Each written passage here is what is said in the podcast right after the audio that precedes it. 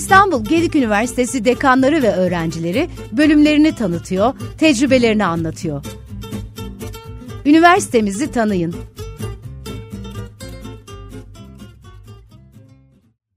İstanbul Gedik Üniversitesi Mimarlık ve Tasarım Fakültesi bünyesinde dört bölümümüz mevcuttur. Bu dört bölümde gastronomi ve mutfak sanatları ve görsel iletişim tasarımı sözel puanla öğrenci kabul etmektedir. Onun yanı sıra iç mimarlık ve çevre tasarımı bölümü eşit ağırlıklı puanla öğrenci kabulünü yapmaktadır.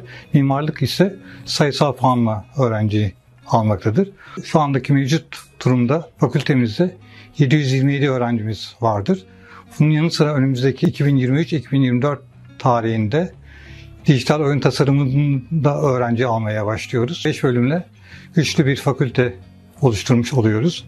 Tasarım heterojen ve multidisipliner ilişkileri barındıran bir alan.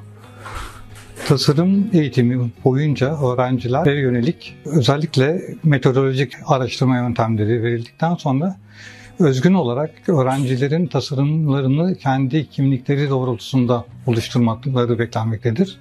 Bu bağlamda tasarımcı kimliğini oluşturmaya dönük çabalar çok farklı ders içerikleriyle desteklenmekte ve farklı stüdyo ortamlarında deneyimlenerek güçlü bir şekilde verilmeye çalışılmaktadır. Tasarım eğitimi, eğitimi açısından baktığımızda Gedik Üniversitesi Mimarlık ve Tasarım Fakültesi'nin akademik kadrosunun bu anlamda çok yetkin düzeyde bir kadroya sahip olduğunu rahatlıkla söyleyebiliriz. Bunun haricinde özellikle farklı alanlarda, gastronomi alanında, görsel iletişim tasarım alanında, iç mimarlık alanında ve mimarlık alanında konusunda çok deneyimli hocalar, sektör temsilcilerinin sürece destek vermeleri de tasarım eğitimini çok güçlendiren bir noktaya taşımaktadır.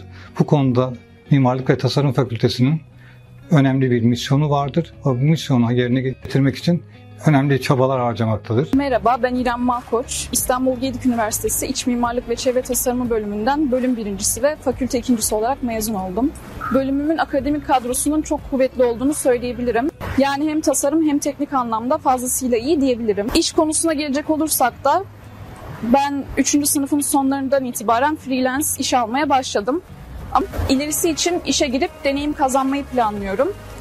Ardından yüksek lisans yapıp akademisyen olmayı hedefliyorum.